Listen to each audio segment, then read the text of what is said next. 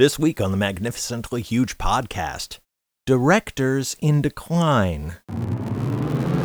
Welcome to the Magnificently Huge Podcast with your hosts, Eric Reed, Brian Kruger, and Chris Ryerson. Three idiots who decided to slap an adverb together with an adjective to bring you one magnificently huge discussion each week about the movies and pop culture we kinda like, maybe even secretly love, before we ultimately crab all over them.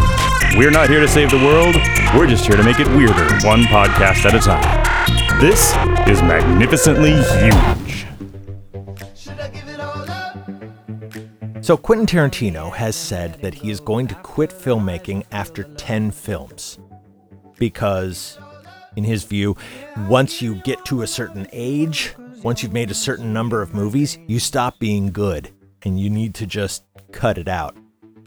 And uh, I've heard a lot of people say that's stupid. And I've heard a lot of other people say that's a great idea. And I don't listen to either of them. I personally think, uh, I don't know what. You should stop after a while, yes. Yes. I don't know if it 10 films is the cutoff, but at some point, it seems every filmmaker stops being interesting because they stop having an actual story to tell. Martin Scorsese being the weird exception. He seems to always have something to say, and he says it very well. And that's also worth saying. These directors are all technically great filmmakers. You know, they could probably make a, a an Isuzu commercial that would kick the ass off of anything. But as filmmakers telling a story, a lot of them need to cut it out, and we're gonna we're gonna I guess let loose on them this week because we've made so many goddamn films, right? I think that's probably the one thing about this show that bugs me this week. It's not like we've done anything with our lives. We just criticize junk on a podcast. Thank you for listening, though. Let's hit it. Well, a hip, hop, a hippie do the hippie to hip hip, a hoppy you don't stop, a rocket to the bang bang, boogie to up jump, the moogie to the rhythm of the boogie to be. Well, I am Eric. And to my left is Brian, and to my right is Chris. What you hear is not a test. Hey. It's the Magnificently Huge Podcast. Yeah. Or the the, Word. stu- the stupid hill gang, as we like to call ourselves. Word?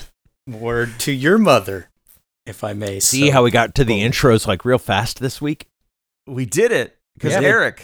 Eric, you're on the Good ball. job. You're on the ball. Jesus, we suck. at Word. this. Still. I'm just going to keep saying that. Word. Word. Word. Um. Uh. Yeah. I assume it's everything's still hot where you are. Oregon's on fire. Uh. It's actually like in the 70s in Phoenix this week, and we've What? got rain, and it's not like monsoon rain. It's like normal rain, and we get everything else. So I think we did a Freaky Friday with Portland on weather. Hey. Wait. is Whoa. what I What? Like has happened. like the highs in the seventies.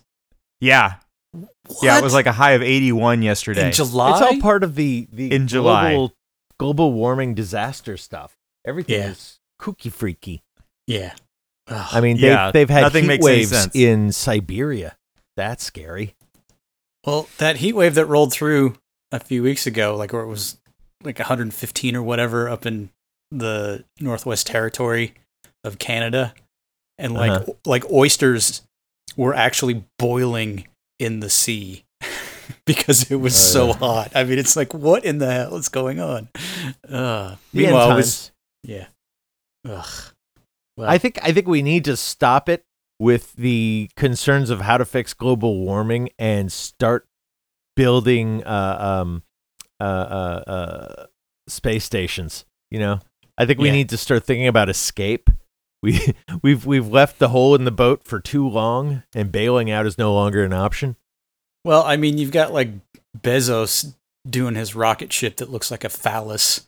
I mean, that's where Mhm. we're headed. So it's really just going to be the people with all the money get to leave the planet. It's Blade Runner, essentially. How how how how amazing though is that quote of his? I I can't think of anything better to do with all this money I have. Really, Yeah, you can't think of anything. what a dick. Except end hunger, pay your workers, Car- give them insurance. Carnegie at least built libraries, you cunt. Yeah. Jesus.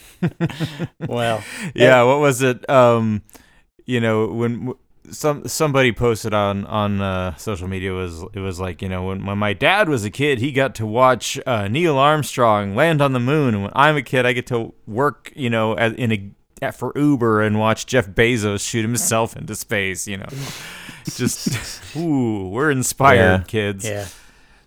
Love it. It's it, yeah, it's like like like money has just gone too far. I, I mean, how it used to be like the audacious thing to own a Hummer or a Learjet or something like that, and and now it's I'm in space. That's the level of rich I'm at, motherfucker. Yeah. Okay, well, it's not even like real space. It's like the edge of space. It's like you've got Yeah. billions of dollars and you couldn't even get into real space.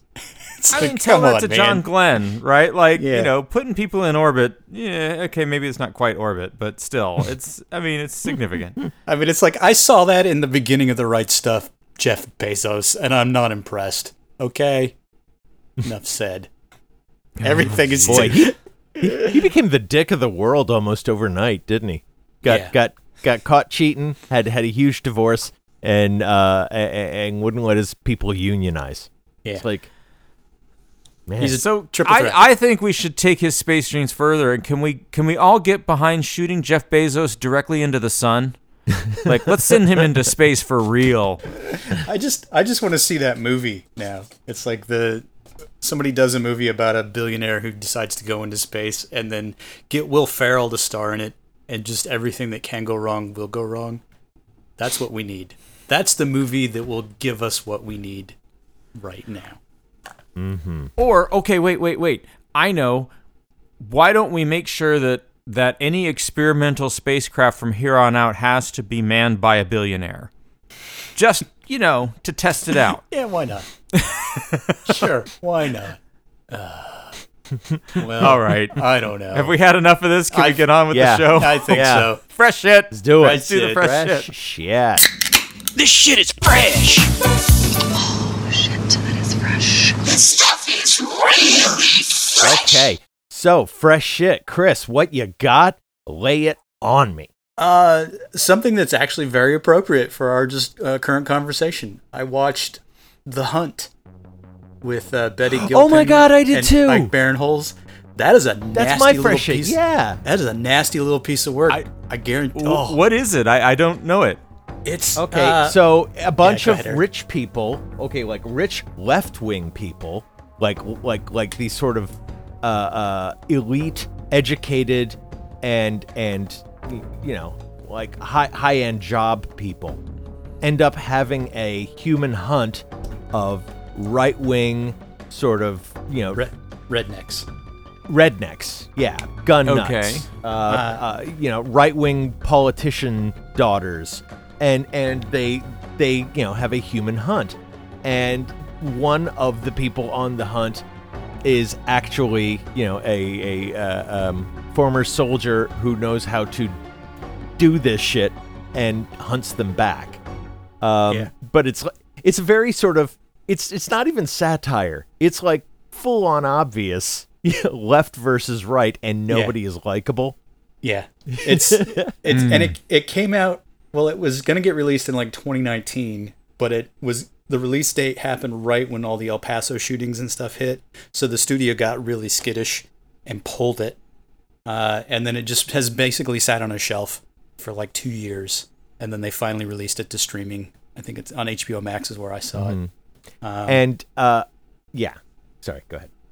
but it's just it's co-written by Damon Lindelof, uh, and it's Which got is a weird. Yeah, but it's got a very hardcore lost structure to it.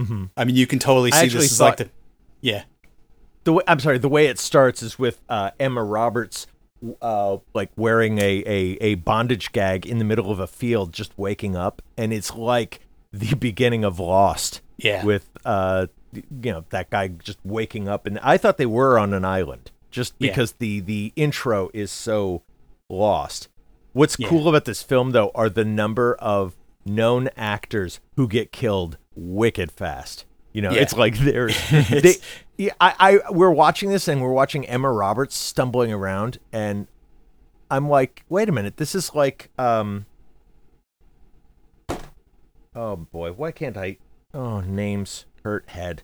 Um Is it even worth like trying to no, to keep going. Yeah. it's it no no no I'm I'm I'm padding out the runtime so that I can Drew Barrymore. She's Drew Barrymoreing from the beginning of Scream, you know, where it's Yeah. like you think, "Oh, she must be part of this film." She's totally not.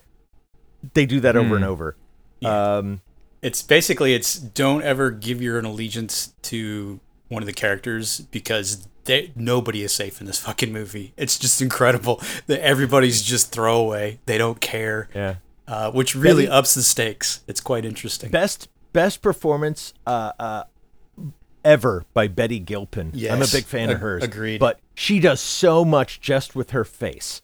Just just so many the best reactions to what people are saying or what's Yeah. going on where I'm not sure if they even wrote a line for her and she just said, "Nah, fuck it. Let me let me just do this visually." yeah, But it's like continually. yeah. So, Oh. but it's it's just it's a nasty little piece of work because, like Eric said, nobody is even likable, really. Uh, Does it take sides? In, in No. because it sounds like it's gone with like huge caricatures in both directions. It's Huge caricatures in both directions is Yeah, Yeah. and very Okay. very archetypal stuff. Uh, but where it's different from your normal movie like this, like a battle royale or whatever, it's literally just poking its nose at the the idea of the liberal elites that the Republicans have this idea of, and it's literally mm-hmm. like this weird perception of that just turned on its head. And it's like well of course they do this fucking republican blah, or liberal elites and blah blah blah. And it's just And- yeah, and what's funny is they're hunting people who are the liberals' concept of what you know the the they keep calling them you know rednecks, but really it's you know a guy who lives in New York but has a lot of guns. yeah There's another you know another one who you know wrote angry letters about stuff, has a podcast, you know like all these y- y- you know conservative kind of wackos. No, nobody is likable, and Yeah. there is a twist as to why and how this all started that I did not see coming, and I thought it was very smart. Uh, I, I loved it because it was it did not it did not hold back on the violence. You know it's very violent, but Oh, yeah. in a hilarious kind of way. it's yeah Um, it's basically like if, heads big blown apart. I Yeah. I mean yeah, go. it's yes. it's like if battle royale were done as a comedy that's kind of what it is uh, but it's just it's so over the top and just so acerbic from start to finish but Betty Gilpin just kicks so much ass. It's just I was not prepared for it, and it was astonishing. I'm like, this is a great test reel for her to be just in some like a Marvel thing or something. I mean, somebody please cast her in another action role that's got a wider release because she's phenomenal. It was amazing. Uh, this sounds like a really well made movie that I don't want to watch. Oh, you'll you'll wanna- enjoy you it. wanna see it. You'll You enjoy will it. it. It's Yeah. it's a I don't know. it's a bitter Watch little the pill. goddamn movie. Yeah, Watch but it. It's fun. Watch it. Uh, but but speaking of too, because the other thing I watched this week that just because I was bored because ennui is just intense in my life right now because of pandemic bullshit. Uh, I finally watched Birds of Prey, the blah blah blah blah blah whatever Harley Quinn movie. okay. And oh, ooh, oh! I was- finished it. yeah, How did you finish it? I was actually surprised. I I Oh, no. enjoyed I it. watched that one I was in the I- theater. yeah. No. I mean, it's like, let's be fair, it's like, it's Me Too, capital Me Too on its sleeve from start to finish. Uh, and it's not subtle at all about any of that sort of thing. But I was, Uh, I was pleasantly surprised because I, don't like the Harley Quinn character, which is why I never saw it. But I think because Yeah. I saw the cartoon show on HBO Max, that sort of maybe softened it a little bit for me. So I wasn't as like, Ugh. So by the time I, this, got to this, this, is not was- anywhere near as good as that Oh, cartoon. no, no, but no. but the woman who was from Scott Pilgrim, what was her character's name? Like I don't know, Huntress. Black Canary or something. No, she was Huntress. Yeah, she was awesome. Like you know, just just so jaded. Yeah. Well, I like that they just they committed to the idea and went with it because not one single male character in this entire movie is even remotely uh, nice or tolerable or anything other than just a total asshole. And I thought it was a nice way to commit to that because it's just this relief versus the the women characters who are just kicking ass and taking names in the whole nine yards. I mean, it's a B movie. It's it was not anything I had any real hopes for. I was just like I said bored, but I was kind of pleasantly surprised, which I'm still astonished at. Uh, would I watch it again? Uh, maybe not. I yeah, I haven't had any desire to watch it a second time, but Yeah. you know, But it was I I hope someday to be able to finish it, I guess. But once I you know saw Harley Quinn has a job as a uh a merc, I was like, oh fuck you. no, that's She- not. She's that's supposed not really to be it. off her tit. She just basically wrote a bunch of random stuff on a business card, and Merc was just one of them. So she's not Oh. really anything. Uh, she's just kind of floundering through this movie with no plan, which I guess is the way her character mind operates. But whatever. Mm. I mean, Uh, it feels like an entire movie designed around the idea that we want to do more stuff with Harley Quinn, but we're not required to keep the Joker in the movies. Yeah, that that seemed like the whole the whole point of this film. exactly. Well, it was a Margot Robbie uh project. I mean, she's the one who was Yeah. like, you Yeah. know, let me make a Harley Quinn movie, and and they they did. this is They what we got. Yeah.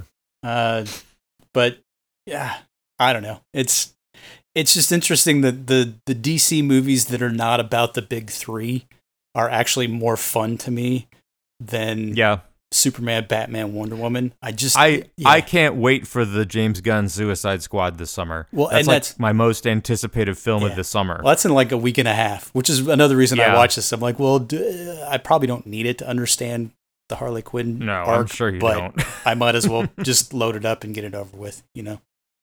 Nice But, to uh, see that all the Suicide Squad previews kind of suck because that Yeah. means the movie is going to be kind of good.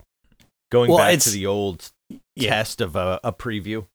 Well, it's it seems to be because James Gunn is doing it, the studio probably doesn't have any clear idea how to market it effectively. Uh, so you know, in interviews, James Gunn has been saying things like, I deliberately sought out like the shittiest characters in the DC comics, and I'm like, I want to make a movie about that. So like, Polka Dot Man is heavily featured, you Yeah, know, yeah. because It- he it- sucks. it definitely feels like they're, they're they're sort of setting up an option where they could do a movie about the Great Lakes Avengers or the West Coast Avengers or something just so so utterly dumb, uh, but it would still fit within the canon. So who knows? but yeah, it's it's been a weird week of uh, watching women kick ass, and I'm I'm all for it. So that's what I did. Boom. All right. What about you, Brian? What you got? Uh, I got a few things. A uh, couple of movies. Um, I went and watched the. Right, the first one I'm going to call out because it was. I'm still don't quite know what my reaction to this movie is. Um, s- a movie starring Kevin Kline from 2010 called The Extra Man. Uh, Kevin Kline, John C. Reilly, and um, oh, I can't remember her name now, but the the first Rachel Dawes from the Batman Begins that was married to Tom Cruise, uh, Katie Holmes. Okay. Um, none of whom are the lead. the The lead is this other guy who who has just completely forgotten his name. But anyway, the Extra Man was done by the same writer producer that did um, American Splendor, and it's it's one of those movies where the characters are aspiring writers and you can hear the aspiring writer writing the screenplay putting way too much florid language in the mouths of these characters because he's in love with his own writing. And that kind of takes me out of it it kind of doesn't have a plot so much as it's just a character study it's just a bunch of characters um Was this like So, a like something eh. at, at your local art house that you just were bored? It's said, definitely a Magnolia Films art house movie, but it's really a Kevin Kline vehicle. I, I saw it on Amazon Prime. You can you can see it there for free. It's Kevin Kline chewing scenery as this guy who is an extra man at high society events. So when they have uh, a mismatch between the number of women and men, you know, he is the extra man who sits at the table, and he's just this this guy who puts on airs who's who's absolutely broke ass. He has no real job. He's just a grifter, really. Um, you know, at one point, um, the the lead character is who's who's this guy who uh, who gets kicked out of his teaching position and ends up renting the a, a room from this from Kevin Kline says to him says you know you have a strange hold over people. And he says it's my constant disapproval. Some find it fatherly. And that's the kind of character he is. He's just this bombastic character. It's a lot of fun to watch Kevin Kline shoot senior but at the end it's kind of what was this movie about? Why? You know? Uh, well, Um, he gets a lot of weird work. Like, I- know you guys don't watch Bob's Burgers, but you really should because he's one of sort of the secondary characters. He's the landlord, uh, who's Okay. this like rich old eccentric guy who's a total asshole, but still somewhat likable. But it's Kevin Kline doing the voice, uh, and it's quite fun. So I did pretty much anything he's in, I enjoy on some level. Yeah, I, I you might enjoy it. It's kind of a hangout with Kevin Kline movie, I guess, of sorts. It's Okay. it's fine. It's eh. Um, and then a different Star vehicle I watched on a different streaming service. Uh, I fired up a 2020 movie from Drew Barrymore called The Stand-In. Okay. So the stand-in, the Drew Barrymore is playing two roles. She's playing this one character who's kind of a Melissa McCarthy take or something. This sort of one-note person, uh, comedic star, and her stand-in, and the comedic star like goes on one of these like on-set rants that goes viral and ruins her whole career. And this is about the stand-in finding a way to kind of revive that career by being the stand-in. But originally the stand-in is hired by the actress to go to rehab for her. Um, and yeah. Okay. it's um it's a movie in which every character is really flawed. Like there is no clear good guy or bad guy. I, everybody kind of sucks. All all across the board you know TJ Miller is her, is her agent in this. Um and as such I got to say because all the characters had serious flaws I thought that the movie was more predictable than it turned out to be. The movie actually surprised me, and that was kind of nice. But it's mostly the movie it sounds like it is. You know, it's it's Drew Barrymore getting to play a total raving bitch and a total mm, a more complicated character in the stand-in character. Anyway, Does she Um, does she deliver lines with the Drew Barrymore inflection?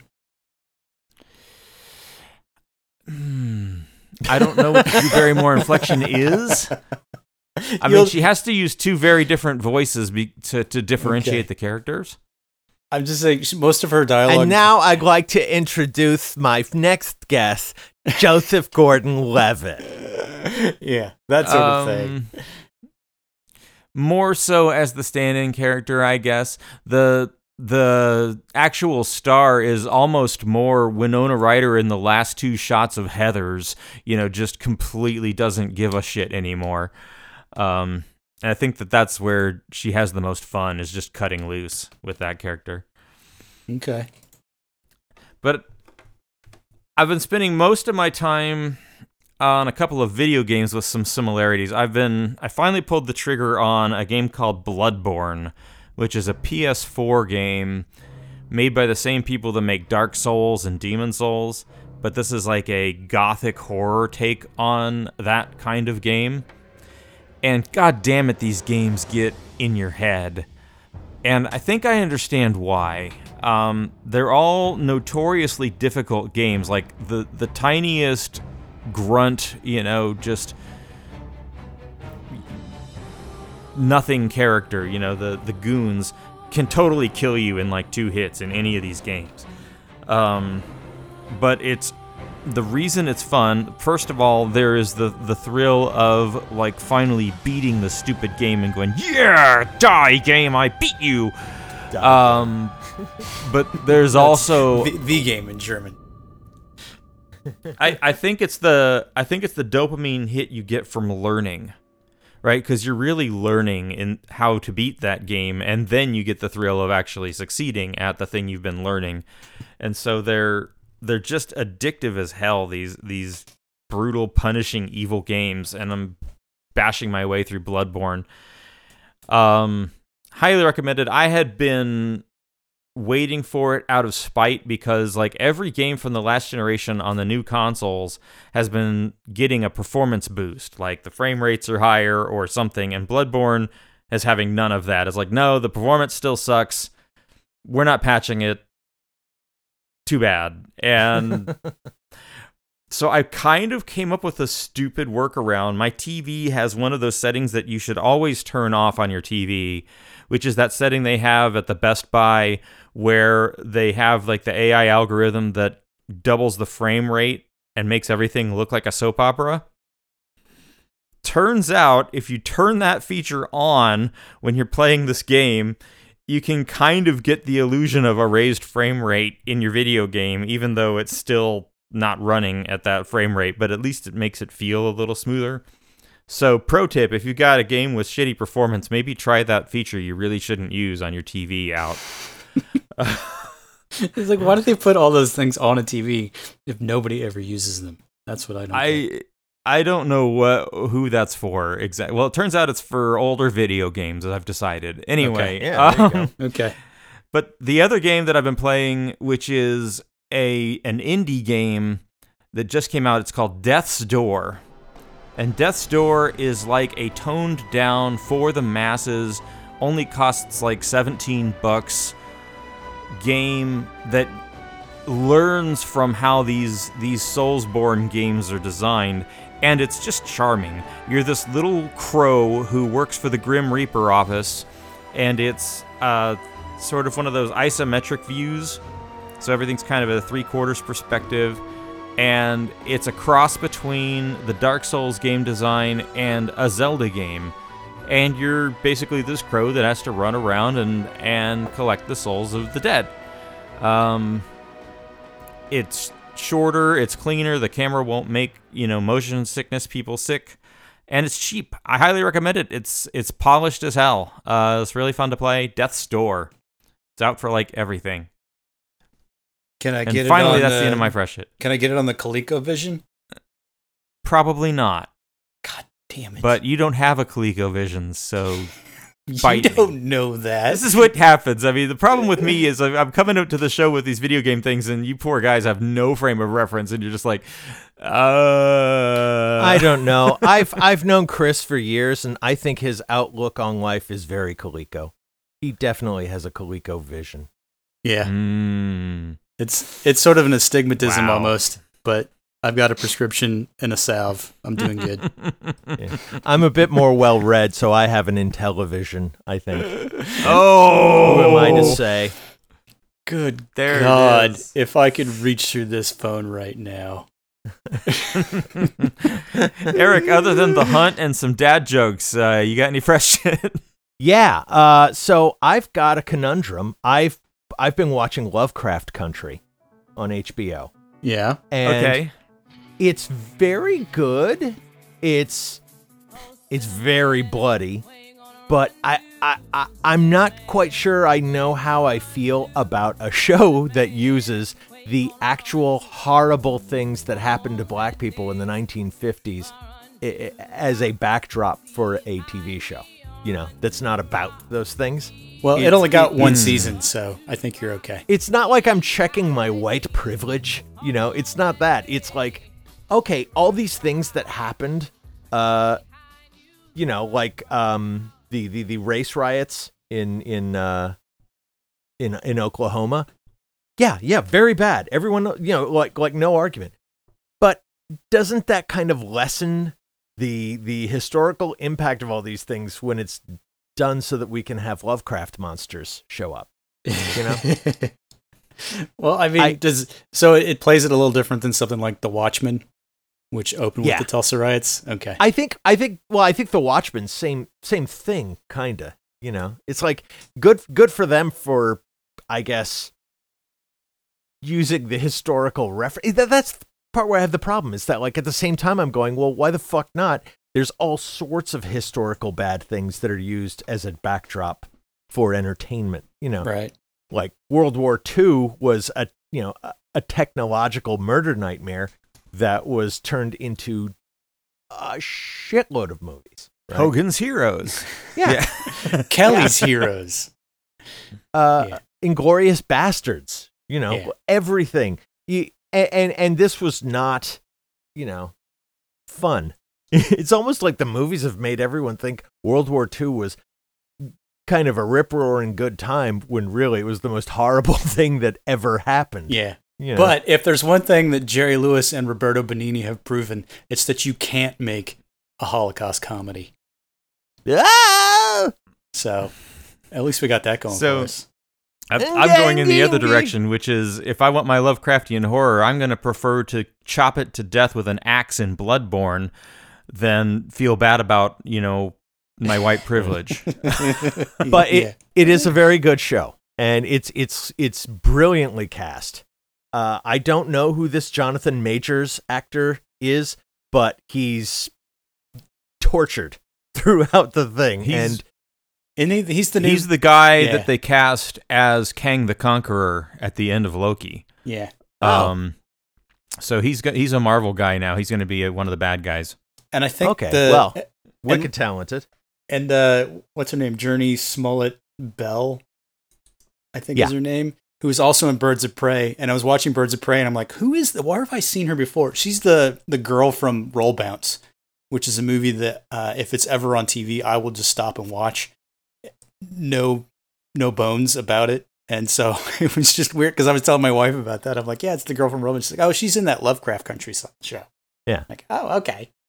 So and courtney vance is in it who is always fun uh he's he's he's always sort of the the paternal good guy. True. and uh the the uh, michael k. Williams the guy from um the wire omar uh Okay. is it it's it's a great cast. It's it, it- and, and it is very creepy in in a lovecraft kind of way. They got that that part right you know the it's not just violent it's it, it it's unsettling you know at the same Hmm. time you know it's I, I i guess i like the fact that they they go against lovecraft's you know shittier tendencies and instead make it you know they, they you kind of need to use these politics in order to say no we're not about that we're about this you know we're we're taking a better uh, outlook on life than he had. right. Okay. Um, yeah, when it's does- a good show. When does Cthulhu show up, though? Oh, I haven't finished it. I'm Oh, hoping. okay. I did like assume- a couple months. A couple months ago, I watched uh, Underwater. That that that one uh, Mm-hmm. thing that uh, what's her name from? K. Stu, Oh, I'm just gonna Kristen. Stewart. Kristen Stewart. Kristen Stewart. Yeah, uh, Kristen Stewart was in, and and they never say it, but that's Cthulhu. okay. Every time someone says Cthulhu, I think it's like a sneeze. Bless you. Cthulhu. Yeah, Okay. they they they have a Cthulhu that shows up, but they never call it that. Uh, Okay. In- incidentally, Underwater is worth watching, even if it is an Alien knockoff. It's like there are a lot of Alien knockoffs, but this one at least is good, and you get to see T.J. Miller ripped in half. Which I don't mind at all. Anytime anybody talks about Cthulhu, Mm-hmm. I hear the commentary track from an episode of the new Twilight Zone written by Harlan Ellison, where Harlan Ellison goes off about how the correct pronunciation is Kudaloo. And I'm like, good for you, Harlan Ellison, but nobody else says that. yeah, seriously. Some Lovecraft. That's. That's some Lovecrafty level mansplaining. Jesus. I'm looking at the spelling of this right now, and there's one T in the whole thing, and it's the second letter. There's no way this thing is Kudaloo. well, Ku- oh wait, then Cthulhu. go- wait, Cthulhu, so the yeah. C- Cthulhu. Cthulhu. Cthulhu. you know what? I, think take he's it up with Harlan Ellison. Seriously. but I think I think he's wrong. Like- right? That's that's one of those Cthulhu. things like the the creator of those little animated images on the internet thinks that we should all be pronouncing it GIF, but everybody says GIF. Yeah, right? Yeah, it is because a it's, you know. It's it is GIF. GIF because it's graphical inter blah blah blah. It's like- Exactly. it's like I'm not saying And I- GIF. Are you an idiot? No. I love how people cite the guy who created it, saying, "Well, he says it's supposed to be GIF, so it's GIF." I'm like, "Yeah, but he didn't invent the letter G." Okay, he did not figure out pronunciation guides. Exactly. Fuck him. Uh, I'll say GIF all day long if I want to. Exactly. Jesus. Exactly. I'll slap anybody who tries to tell me differently. Come on, try it. Jif. Jif is a freaking jar of peanut butter, you asshead. Ugh. And that's spelled with a J. Yeah, exactly. Uh, uh, do you also say JPEG? JPEG. JPEG. JPEG. Pung. Geppetto. JPEG. In the original French. Yeah. JPEG. JPEG. Oh boy, this devolved fast. Okay, that's it for fresh shit. We're done. Yay. Remind me what this show is about again, Eric. This show is just a discussion, should be quick, I think, uh, about whether or not directors uh, basically lose their mojo uh, and should just stop at some point. The way uh, uh, uh, Quentin Tarantino is. Because his whole thing of 10 films is I'm not going to allow myself to become old and irrelevant the way it seems everyone else who makes films does. Yeah. The exception being Martin Scorsese. And my my argument is once you run out of stories to tell, you should stop trying to tell stories. Well, here's my thinking on it because I was looking at a few directors that sort of end of career were not quite their uh, lustery selves, and it's it. Sometimes it seems it's less a matter of them losing their inspiration and more a matter of just the the world and tastes around them shift, and they just aren't able to fill that new void for whatever reason. And so it's not always their lack of ability. It's just that they're still working in this sphere, whereas the other sphere is now what's taking off, and they can't really keep up. So it's sort of like when when folk rock plugged in, uh, some folk music couldn't handle it because they didn't want to plug in, and so, So you're saying that they just get old and and the popular culture, which is focused on youth, uh, moves on. yeah, more or less. Okay. on some of them, but then others, I will grant you that uh, they have Hmm. no business uh, continuing to make movies after so many. It's like just yeah, you should have hung it up a long time ago. So Right. at least Tarantino can recognize that in himself that he's not as talented as he thinks he is, and should just Yeah. stop. And- so And, and and yeah, maybe there's something to that because again, Scorsese manages to hold up, I think. Uh, but he's also sort of dedicated a certain portion of his career to those gangster movies that never seem to go out of style. yeah, I was gonna say, Um, does it help that he's doing period pieces? not always. Yeah. but but I mean it's uh, but he he can go from those which are sort of his bread and butter as it were because it's what he's known for. But then he can go do something like Hugo which is just the total polar opposite of a Goodfellas or Casino.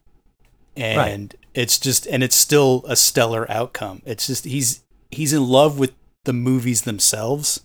And I think that's probably where his hmm. greatest strength is because it doesn't really matter to him uh, what he's doing. It's just he's always looking for whatever makes it interesting to him. Because to think Yeah. he he went from like uh, his early stuff with De Niro, and then he got the gig doing Alice Doesn't Live Here Anymore, which is about a single mother, and he basically took the the job so that he could kind of get into the the character a little bit more so he could learn about what it would like would like to be a single mother. And it's not anything that's really relative to his other oeuvre so it's just a mm-hmm. strange weird thing but that's like his deal. And he will go like years between projects because he doesn't he's not the kind of person who needs to worry about his next gig you know who Yeah. who- who's like if i'm mm-hmm. not mm-hmm. working all the time then i may not be working again next year Right. you know woody allen put used to put out a film every year and i'm sorry most of them were shit and i Yeah. think it was just i've got nothing else to do with my time and they will let me do this continuous so i'm just going to keep making a movie every year it's almost like Spielberg too. It's like he's I don't he's just gotten into this weird trap where it's just I don't understand why he's putting out the movies he's doing because it just doesn't feel like he's got any sort of uh, affinity for the stories he's telling. It's just like he's just putting them Mhm. out so he could put them out. Like ever since Saving Private Ryan, that should have like been his career cap. But then he's got to go on and do all these other movies that are just. I mean, some of them are good, but they're not great. They're just sort of tepid entertainments. And it's like I don't understand why all of a sudden he just puts all his effort into the movies that he made in the 90s which are very stellar and then it just like all drops off a cliff once the 21st century Yeah. hits So Spielberg, the thing about Spielberg is that like he always, and, and I don't know if it's just the the team he's built up around him or, or what, right? But but they're always well made. But you're definitely feeling the lack of passion yeah in the more recent work, right? But they're Yeah. they're extremely competent. I don't I don't you know what I mean? Yeah. Well, yeah. And again, that's that's that's somebody who's a master of his craft who really knows how to make a film, but doesn't necessarily have anything to say with it. That's always sort of been my criticism of Steven Spielberg is it's it's fluff. You know, there's there's again, He's like the they're well Toyota made, of but film directors. Like Yeah. he makes a quality, boring product. But I don't. e- Yeah, it, or it's more like like like if you know, Toyota made uh uh I don't know, paper crepe decorations. You don't need those. yeah You also don't need uh uh uh Indiana Jones and the Last Crusade. You just don't. It's you know it's it's fluff. It's fun, but who Yeah. cares? I think it's funny that his career took this weird turn uh, uh, in 1993, where the same year he puts out Jurassic Park, he puts out Schindler's List, right and it's kind of like I am a grown up, but I'm still a kid. And it's like, uh, uh, oh, okay. And then four years later, he does the same shit. He puts out uh, Jurassic Park 2 the same year he does Amistad. So he's basically saying, okay, I'm going to Yeah. now make like my fun movies over here and my Yeah. grown up movies over here. And so this way I can sort of demand some respect. I, I kind of actually thought, oh, maybe he's going to start making grown up films now and stop it with this nonsense. No, no, no. He still makes nonsense. He just Yeah. makes it the same year he makes something he considers important. War of the Worlds came out the same year as Munich. I mean, yeah say what yeah, you will so he's like Munich, one for but- the one for the bleachers and one for the you know, one for the cheap seats and one for the patrons or whatever, right? Yeah. But but yeah, you never you never get the sense though that the that the serious movies he's making are necessarily movies he's passionate about. I mean, he's remaking West Side Story this year, Mhm. yeah which I mean, the the every review of West Side Story by Steven Spielberg should just be two words, and they are "Okay, Boomer." yeah well i mean it's Yeah. just it you look at his his slate of films in the last 20 years and it's just there aren't any that i would consider a classic among them i mean just and to think that he he goes from like i say saving private ryan which is just it should be canonized as one of his greatest movies uh, on multiple levels but then he comes out with this 20 year stretch of just ho hum whatever whatever and it's like are, are you just doing this You're, to stay busy now Ready Player One isn't a classic, Chris? it's a no. I am I am saying that it is far from a classic. Like anybody could have made that movie and it would have turned out relatively the same. yeah, Uh, yeah. I mean, that same was with- a tech demo reel. yeah.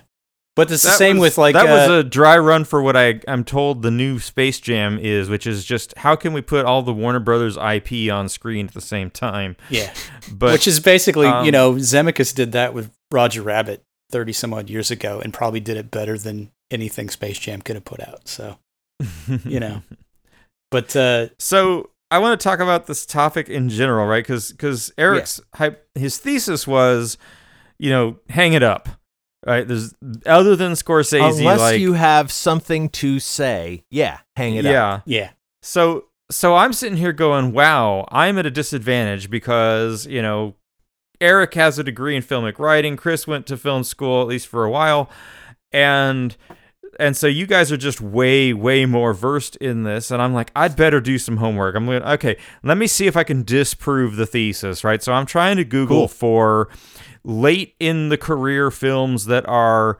you know celebrated and boy did I, the, the one thing I could find was this website tasteofcinema.com that has a list of, you know, 10 late career masterpieces and I don't even know who these directors are. yeah, I think I saw the Jacques same list. yeah. And Agnes Varda and Claude Chabrol. I'm like, okay, you win, Eric. Your thesis holds. well, you look at stuff like uh, like Akira Kurosawa. I mean, the man lived into his what eighties, and uh, Mhm. he he was still cranking out like very solid, competent, sometimes Yeah. mind blowing movies. But then you look at somebody like Alfred Hitchcock, who had like he moved to Hollywood in the like 1940 and then began his string of just stone cold fucking classics. Uh, yeah. and then you get through his golden See- period in the 50s and then by the time you get to psycho it's like what do you do next well you do the birds which is okay it's still good but then Yeah. everything after that is just like why did you bother it's like it's all just bleh. and and Hitchcock, he's he's he's got it. He he really got it bad. I mean, because he yeah he did some of his best work in a low budget environment. He then says, "Okay, I want to see what I can do with some money." Yeah. He he makes some outstanding films, but the problem is he was so good, everyone started picking up on what he was doing. Right. And now you show someone, you know, you show a kid uh Torn Curtain, which uh, I I mean, it's not his best, but it's still goddamn good. You show them that and they go, "What's the big deal?" Well, the big Yeah. deal is nobody put together a scene this way before him. You know? Mhm. yeah It it looks it looks actually just very sort of standard, almost boring because it's been overused by everybody else. yeah and so it's it's just a weird deal and it's because he's such a stylist uh which maybe that's why Kurosawa gets away with it because Mm. he's his his basic structure is different and and styling is different because Hitchcock was very much about what's on screen. Everything is within a, a minute detail, uh, tailored and f- and focused in on, and etc. So his are almost like uh, you know like puzzle boxes that he's creating for the movies. But Yeah. by the time you get to the end, like family plot, it's like you really could have just hung it up, bud. You really could have. so I- it's, yeah. it's hard. Yeah. I mean, At the same time, though, Kurosawa was sort of stuck in, uh, you know, that that that samurai genre for a Yeah. lot of his career, Yeah. and so it was. I liked watching the films that came out later that weren't that. You know. Uh, Yeah. Well, it's like the the stuff in the 50s, 60s that he was doing, which were like the contemporary urban dramas, like High and Dry or any of that stuff. Uh, I almost Mhm. like better, uh, but the samurai ones are just flashier, I guess. By the time you get to like Yeah. Ran, it's just oh my god, like the colors there, the blood, the gore, the scope. I mean, it's just Ran- Ran is genius. I mean, it's just but but what I love about Ran is that it's it's the culmination of all the stuff we've seen him do. And Right. he's just saying, "Okay, here it is. Here is the the big big one, and I'm fucking done." You know? Like- yeah, exactly. That's it. Because then then it's Dreams and Rhapsody in August, which I I love them both, but those are two films by a guy who knows he's done. yeah. You know, it's Well, it's it's, it's the it's same. not it's not like he's going off in a new direction.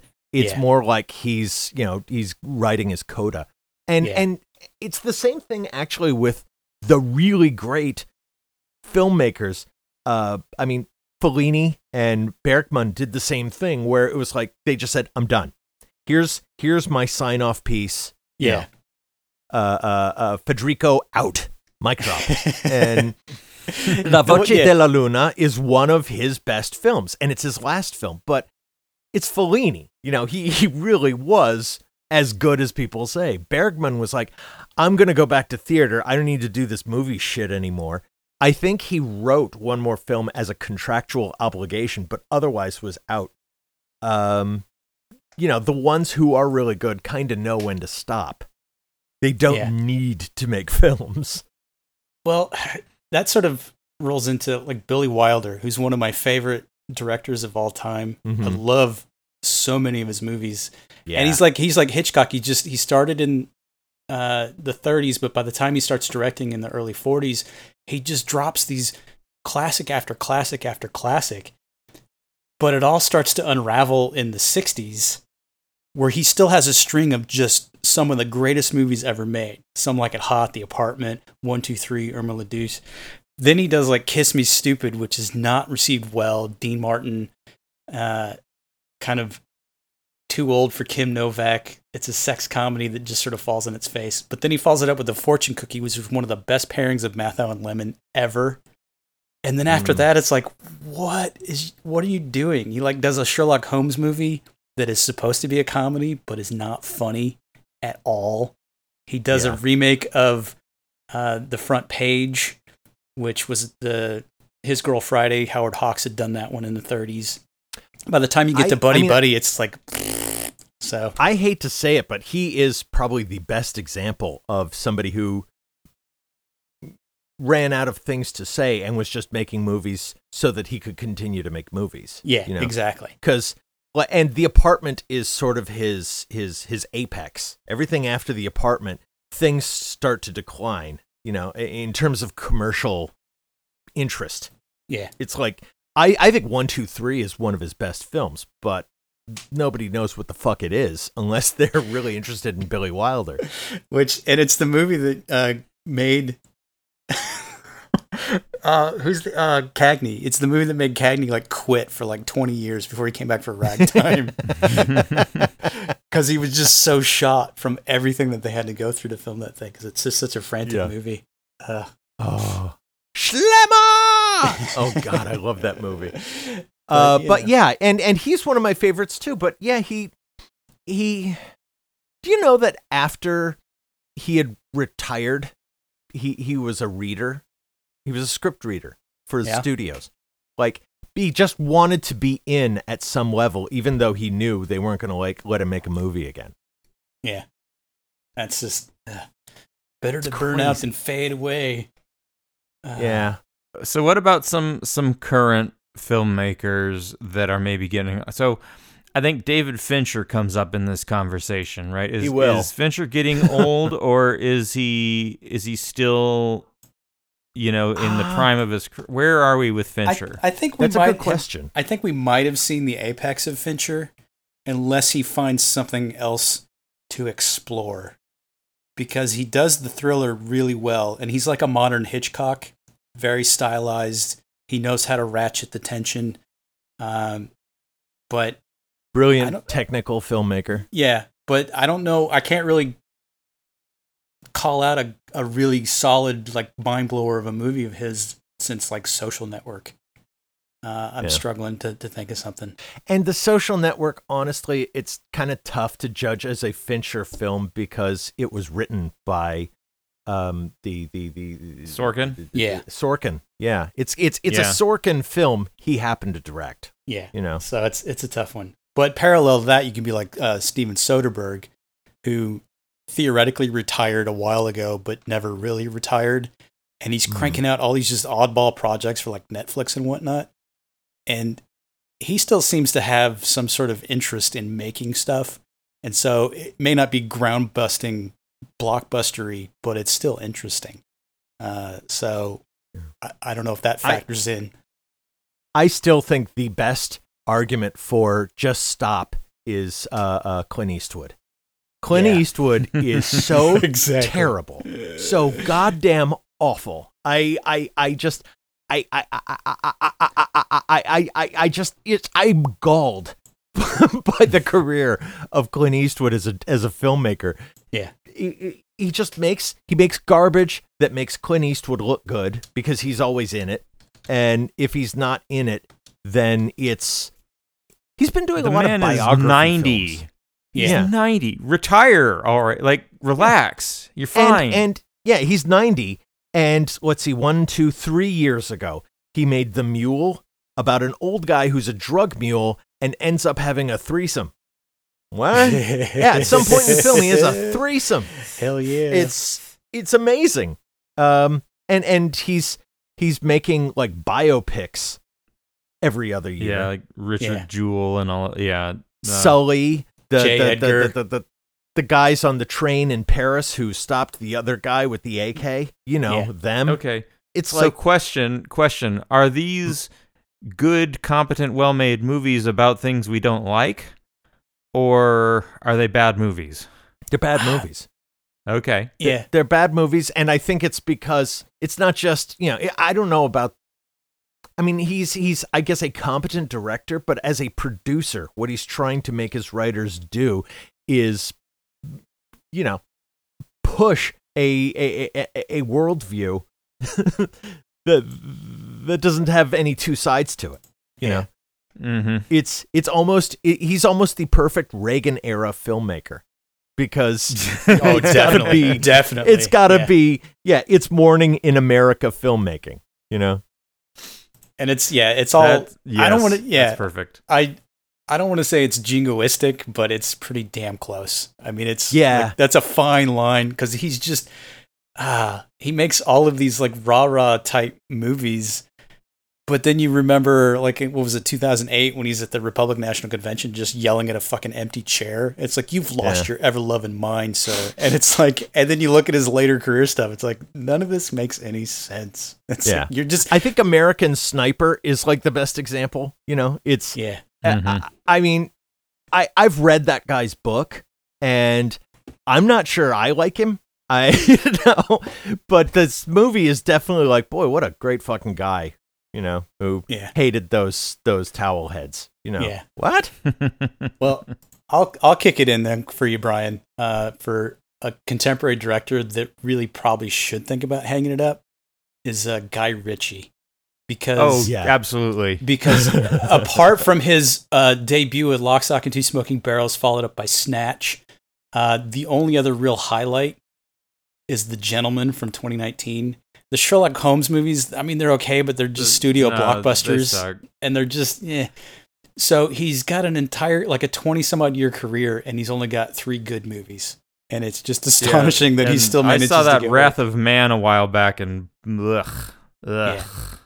Yeah. And so it's so that's definitely someone who just he's just in the studio system and he's cranking them out, but it's just bleh.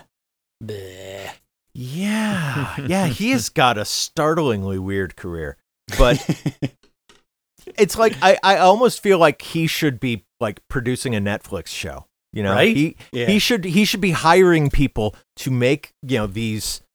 I I think of uh Rock and Rolla, right, which I kind of liked, and, but it was a very Guy Ritchie film. And it had a bunch of characters doing a bunch of stuff. It's the same as The Gentleman, a bunch of different characters doing Yeah. a bunch of different stuff. And they're all in their way kind of interesting. Yeah, make a series where we have a bunch of people who just keep intersecting, you know? Yeah. It's just, uh, I mean, it's almost like uh, Kevin Smith, who again, uh, I don't want to bag on the guy. Everything after Dogma, like whatever. Yeah. But I mean, you know, poor guy, he's had a heart attack. I mean, he's gotten his life, and he's a very nice fellow. I've seen him talk in person on his, like, whatever stand up thing. And he's just an amiable fellow. And he knows that he's just, you know, hey, this is my job. I mean, it's, you know, I'm lucky to have it. Apparently, he's getting accolades for his new He-Man series on Yeah, Netflix. yeah, so exactly. Good for you, Kevin Smith. And so he's just, he's always I- dabbling in stuff. My favorite thing of Kevin Smith, though, is talking about what a cock uh, Bruce Willis is. Yeah. Well, I saw, and I, I just randomly happened across it. It was Kevin Smith doing like a not a stand up show, but basically just monologuing on stage like Henry Rollins might do. Yeah. Yeah, as he and does. and he was talking about, and this is fairly recent. This is only a couple years old, I guess, from this. But he said, yeah, just one day out of the blue, like Bruce Willis just calls me up and just starts talking to me. Hey, how's it going? What's up? And he's like talking to me like we're friends. And it's like, and this was after they did Cop Out and had that big falling out. And he's like, and so Bruce is just like, nothing ever happened. He's like, am I being punked? It's like, what is this my buddy like doing a Bruce Willis impression? I mean, it's like that sort of thing. And he was just very funny about the whole nine yards. And he's like, but at the end, Bruce is like, well, I gotta go, but uh, where you where you living in uh, L.A.? Give me your address. I'm gonna when I come out there, I'll I'll come by. We'll hang out. And he and gave him his address. He's like, nine months later, I still haven't heard a thing from Bruce Yeah. Willis. it's like, so I'm glad he's getting work and he can do it. But yeah, his movies just he he had a couple of good ones there, and then it was just sort of ho hum. Just stop. Yeah. Yeah. You you think you think that the whole comic book renaissance would have been like like tailor made for him, Yeah. and yet I think because of you know his Daredevil movie, he sort of shot himself in the ass. Well, you know, someone will, someone will give him work somewhere. I mean, he it's- directed some episodes of Supergirl, I guess, but Yeah. whatever. I, good for Kevin Smith for finding a way to run his mouth and, and get paid for it. but, well, but you know. yeah, he doesn't need to make any more movies. He just announced they're gonna make Clerks three. Dear uh, God, why? Well, yeah, Yeah. because you because you can because that's the well you Yeah. can go back to. No, if because you really- have to because you don't have anything else in the chamber. Yeah. Which is well, which reminds me of uh, Howard Hawks, legendary director of Hollywood. He gave us some like massive hits with gangster movies, western screwball comedies, this and that and the other. But by the end of his career, at the end of the '60s, he made like a movie called Rio Lobo, and then he basically remade or Rio Bravo, and then he remade it as El Dorado like seven years later. Like just remade his own movie because I guess he couldn't think of anything else to do. And then like four years later, his last movie was Rio Lobo, which is basically just a ripoff of Rio Bravo and El Dorado. if if you're gonna do that, I say lampshade it. Like it should be called Clerks three and the Kingdom of the Crystal Skull. Yeah, That or would be good. some or Yeah. something. But Yeah. good. Lord. All right, have we have we reached the point where we should hang it up? I mean, I, I, I, yeah. Let's let's do like just a round robin of the one uh, uh, filmmaker we we would like to personally ask to stop. wow. Uh, I will say Michael Bay. That's really a no-brainer for me. Oh yeah, Like, just stop. He, he has J.J. never, he has never been Abrams. he has never been good. So maybe No. we need to you know. yeah, we need. I'm yeah. I'm I'm going J.J. Abrams because dear God, man, what have you done? Well, I mean, are there you. are there any other like film franchises that the man can utterly kick in the nuts and destroy Oh forever? yeah, he's he's taking over the DC stuff. oh, thank uh-huh. God. Thank he killed God. Star Trek and he killed Star Wars, and now he's off to kill Superman. Yeah, Good And job, Like, like what's like like like give J give J.J. Abrams the next James Bond movie. Let's just let's be done. Like kill all of the Fuck sacred that. cows. Give J.J. Abrams the the Bible, and then we can be done with Christianity. Whoa, Yeah. there you go. Hey, That if would John be the best. if John Huston couldn't do it, I don't think J.J. Abrams up for it. Eric, Eric, who, what's your pick for Hang It Up? Well, I, I I've already said Clint Eastwood, uh, and he would be the top of my list. But since I already said him, Coen Brothers, uh, rein it in. Come on, you haven't you haven't made anything worth watching Yeah. in like over fifty like over fifteen years. You know, Yeah. I'd say I'd say No Country, and No Country was like a standout of what was already a sea of shut the fuck up. This is true.